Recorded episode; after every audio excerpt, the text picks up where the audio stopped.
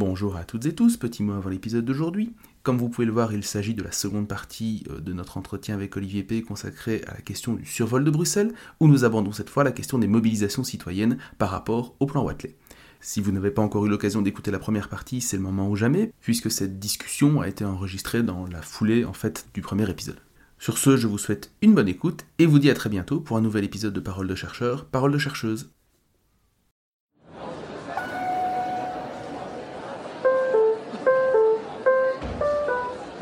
Parole de chercheuse. Parole de chercheur.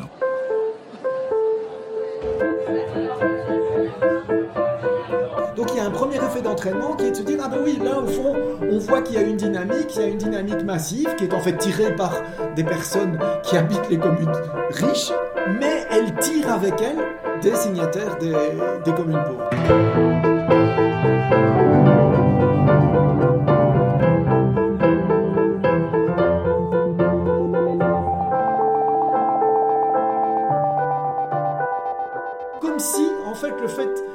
Eu cette conscientisation parce que ça nous touchait nous-mêmes,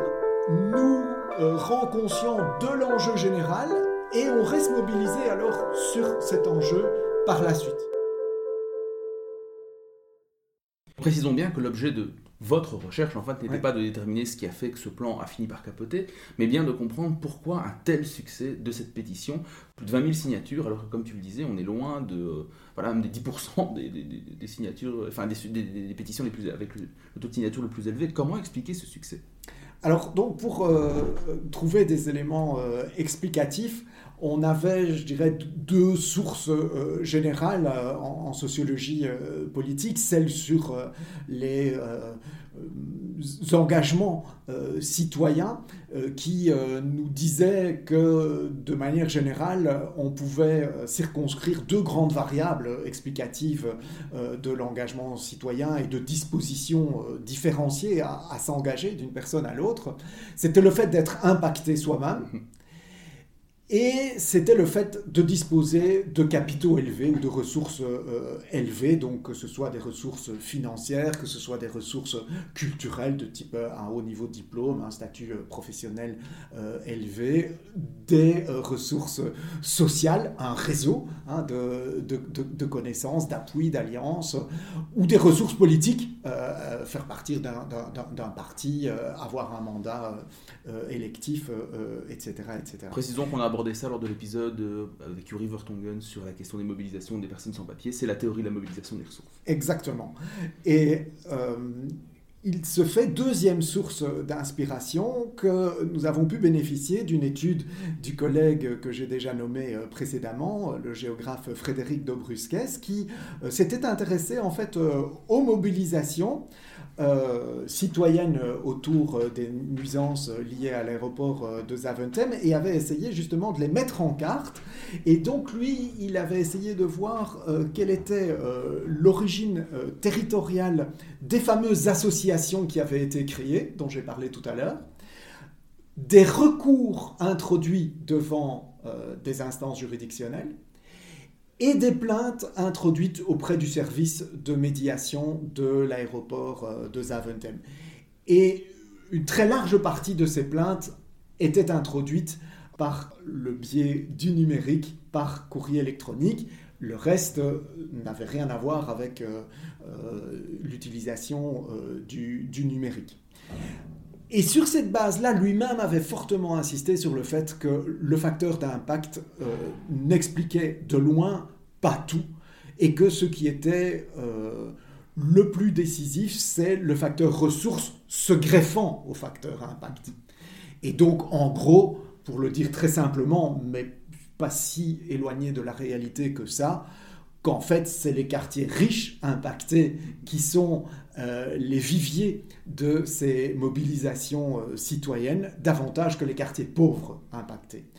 Et en fait, on s'est dit, bah, on va essayer de vérifier si maintenant, nous qui nous focalisons uniquement sur un outil de mobilisation citoyenne en ligne,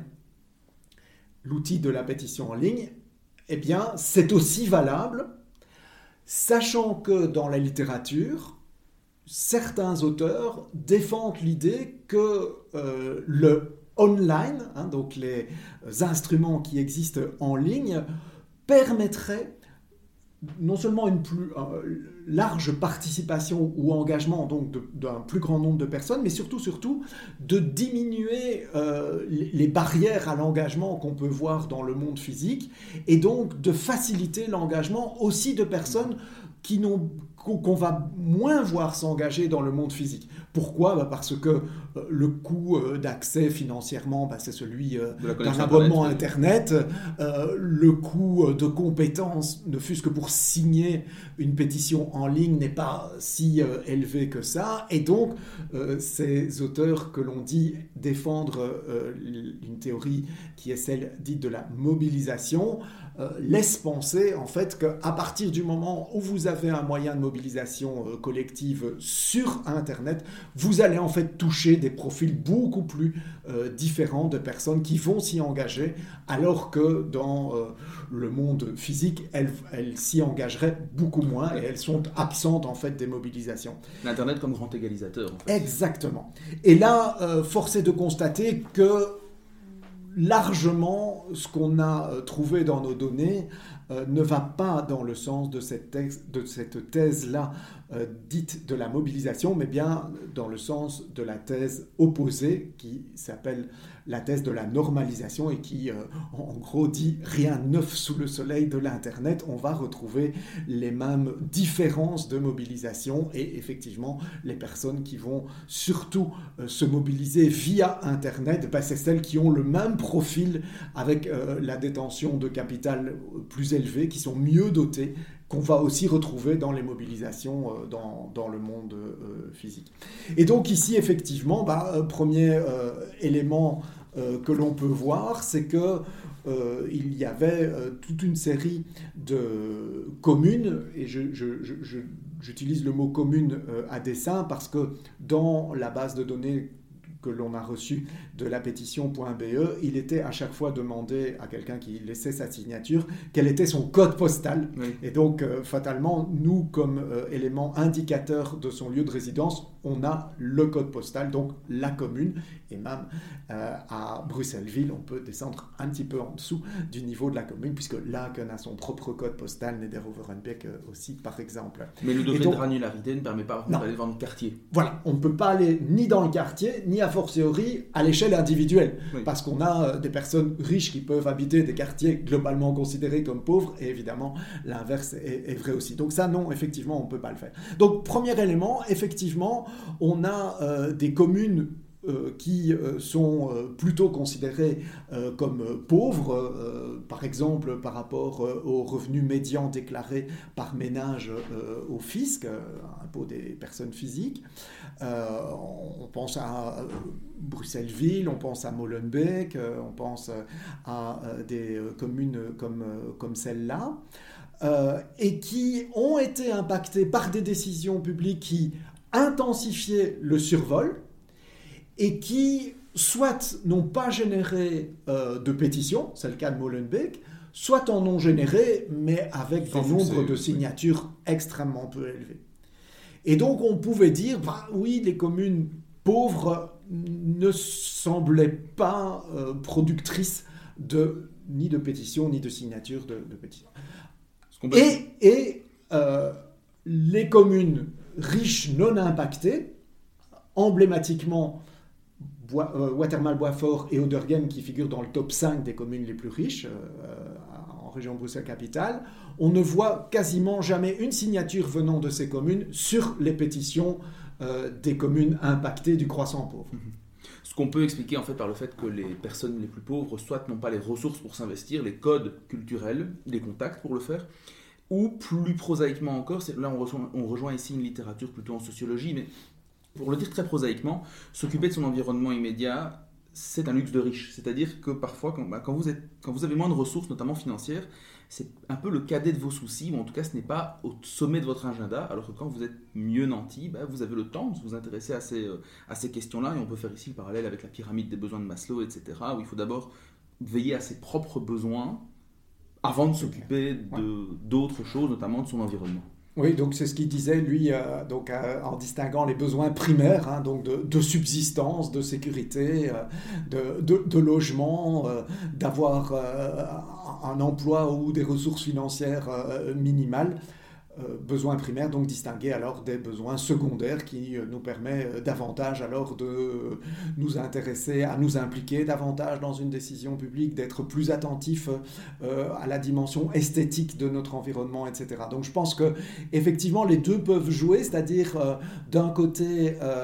le fait que peut-être objectivement les quartiers de riches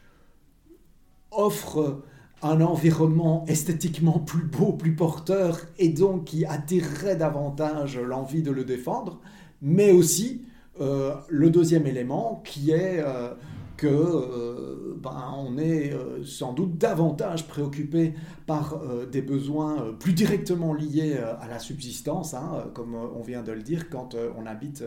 un, quartier pauvre. Toujours est-il que, effectivement, par rapport à l'entrée en vigueur de la dernière phase du plan Watley, celle qui va donc survoler ces fameuses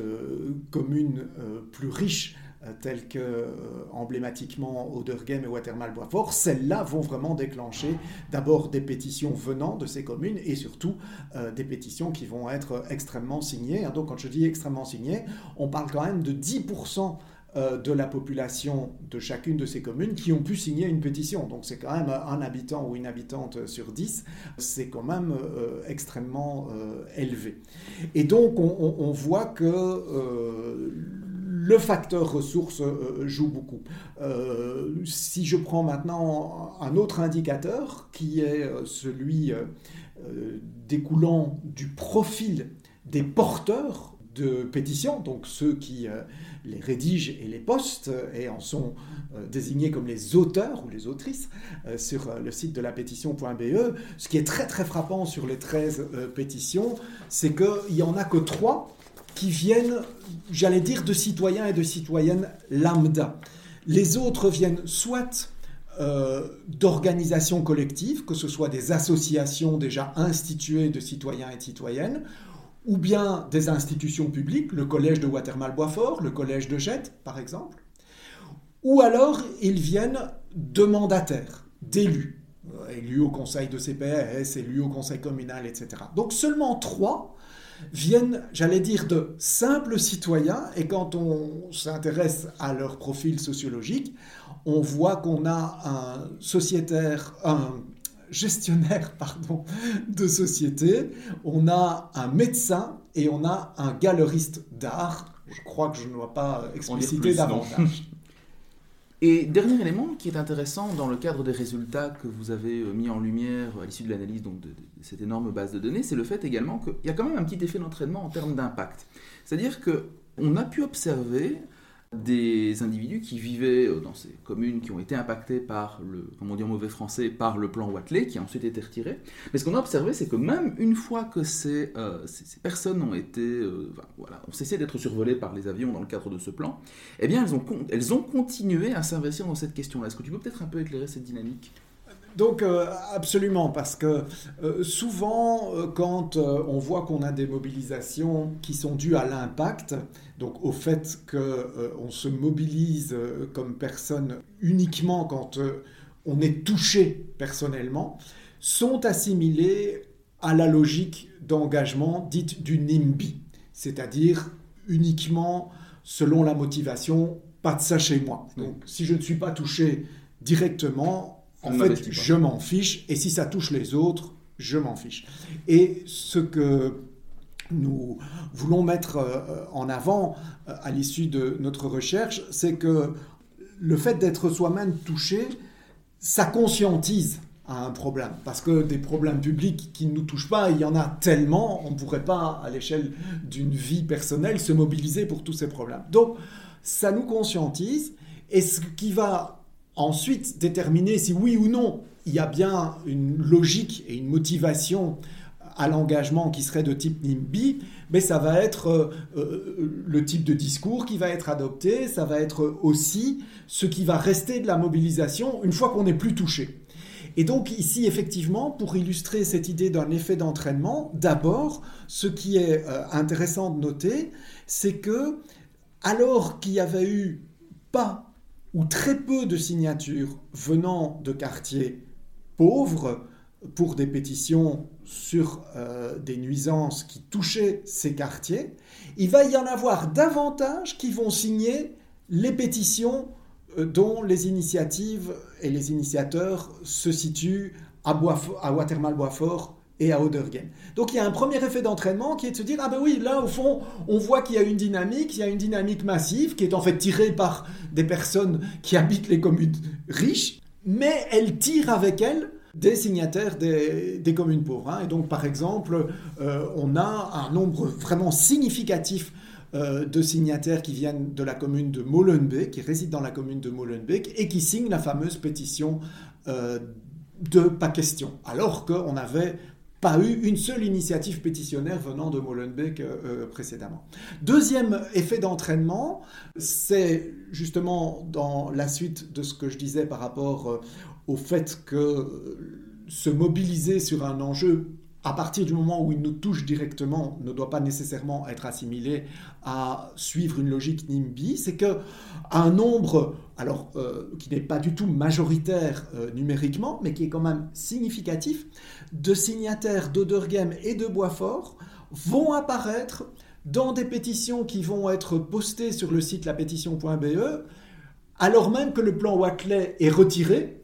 et que Oderghem et Watermal-Boisfort n'est plus impacté par le bruit, et ils vont signer des pétitions qui euh, dénoncent euh, les nuisances liées au survol au-dessus d'autres communes, quand bien même ces pétitions seraient libellées d'une manière très localiste, du style euh, non aux avions au-dessus de Berkheim-Saint-Agathe ou de Neder-Overenbeek, etc. Donc comme si, en fait, le fait d'avoir eu cette conscientisation parce que ça nous touchait nous-mêmes, nous, habitants de communes riches, nous euh, rend conscients de l'enjeu général et on reste mobilisé alors sur cet enjeu par la suite. Mais donc je souligne ici que ça concerne un nombre restreint de personnes, ce n'est pas du tout la majorité, et que le constat qui est alors posé va plutôt dans le sens de la thèse de la mobilisation, parce qu'effectivement, le numérique a sans doute permis de toucher davantage de personnes et rend plus fluide le fait de pouvoir signer une pétition euh, au départ qui concerne agathe ou qui concerne Jet ou qui concerne Neder Overenbeek que si vous aviez une, pétition papier euh, que par définition il faudrait euh, aller dans ces contrées-là pour pouvoir signer quoi. C'est intéressant et ça fait partie de, des, disons, des leçons générales qu'on peut tirer de cette recherche et qui permet de dépasser le cas du, survol de Bruxelles. Mais plus généralement, et ce qui est, je trouve, très intéressant avec, avec votre recherche en réalité, c'est que ça pose une question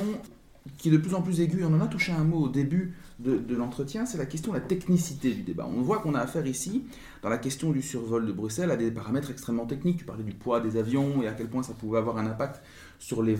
les, voies et les, différents couloirs aériens qu'ils devaient emprunter au décollage. Mais plus fondamentalement, euh, on voit que les citoyens, quand ils souhaitent se mobiliser sur ce genre d'enjeu, se voient très vite euh, renvoyés dans les cordes sous prétexte du débat qui est trop technique et qu'ils n'en saisiraient pas les enjeux. Quelle place, finalement, envisages-tu pour la question de l'expertise technique dans le débat public? Dans, quelle mesure est-ce qu'elle peut être à la fois appropriée par les citoyens, mais aussi constituer un blocage à l'engagement et à la mobilisation citoyenne? Ici, je trouve que ce qui est frappant par rapport à une autre euh, évolution euh, structurelle euh, touchant au mode de gouvernance à l'échelle de notre pays, c'est que ce qui est de plus en plus présent dans le discours officiel, qui est un appel à la participation citoyenne, à l'implication des citoyens et des citoyennes dans l'élaboration de décisions publiques, bah, cette participation citoyenne, elle n'est visible nulle part dans euh, la prise des différents plans dont j'ai parlé euh, tout à l'heure. Donc la participation citoyenne, euh, elle n'est pas intégrée à des dispositifs de consultation et a fortiori pas de concertation et a fortiori encore moins de co-construction de décisions publiques. Donc, si participation citoyenne il y a dans ces dossiers, c'est par la bonne vieille mobilisation mmh. qui construit un rapport de force par une série de techniques dont maintenant le recours en justice fait partie, mais sinon la médiatisation des combats, des manifestations, l'affichage de grandes bâches sur des bâtiments pour attirer l'attention, la production d'autocollants, de flyers, etc. J'allais dire comme au bon vieux temps, et donc bien ancré dans le monde physique et pas que lié au monde numérique. Donc ça, c'est un premier point. Alors, souvent, dans cet enjeu-ci, ce qui est dit, oui, mais c'est tellement technique. Et, donc j'arrive à le politique dans le technique. Voilà. Et donc j'arrive à, ta question,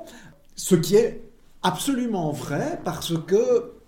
sauf à être justement sur une pure euh, mobilisation de type NIMBY, et une fois que j'ai réussi à renvoyer ça euh, ailleurs, eh ben, j'ai fait mon boulot sauf sur certains aspects euh, de position politique qu'on peut défendre, du type l'interdiction pure et simple des vols de nuit, bah, à moins d'interdire carrément l'aéroport de Zaventem, on doit rentrer dans la technicité du débat. Et là, force est de constater que euh, les ressources ne sont pas euh, les mêmes selon qu'on est du côté euh, des organismes soit privés, soit publics, ou qu'on est citoyen, soit j'allais dire simple citoyen et citoyenne, soit dans les associations citoyennes. il est bien évident que les organismes en question ont des outils qui leur permettent d'avoir accès à des données que les citoyens et les citoyennes n'ont pas. Ah, donc, par exemple ici, si je prends euh, déjà la question du diagnostic, du constat. Est-ce que euh, les vols qui sont effectués sont bien conformes aux décisions publiques qui ont été prises, hein, ce qui peut être une première étape dans se faire une opinion politique sur ce qu'il faut faire en la matière quand on est citoyen ou citoyenne, eh bien, il faut avoir connaissance de tout ce qui est les textes juridiques qui euh, intègrent euh, les éléments qui sont contenus dans les plans euh, dont j'ai parlé tout à l'heure. ces décisions juridiques sont susceptibles d'être produites, par exemple, tous les mois par rapport à des définitions de route pour le mois qui vient, par exemple. Ensuite, comment savoir si les euh,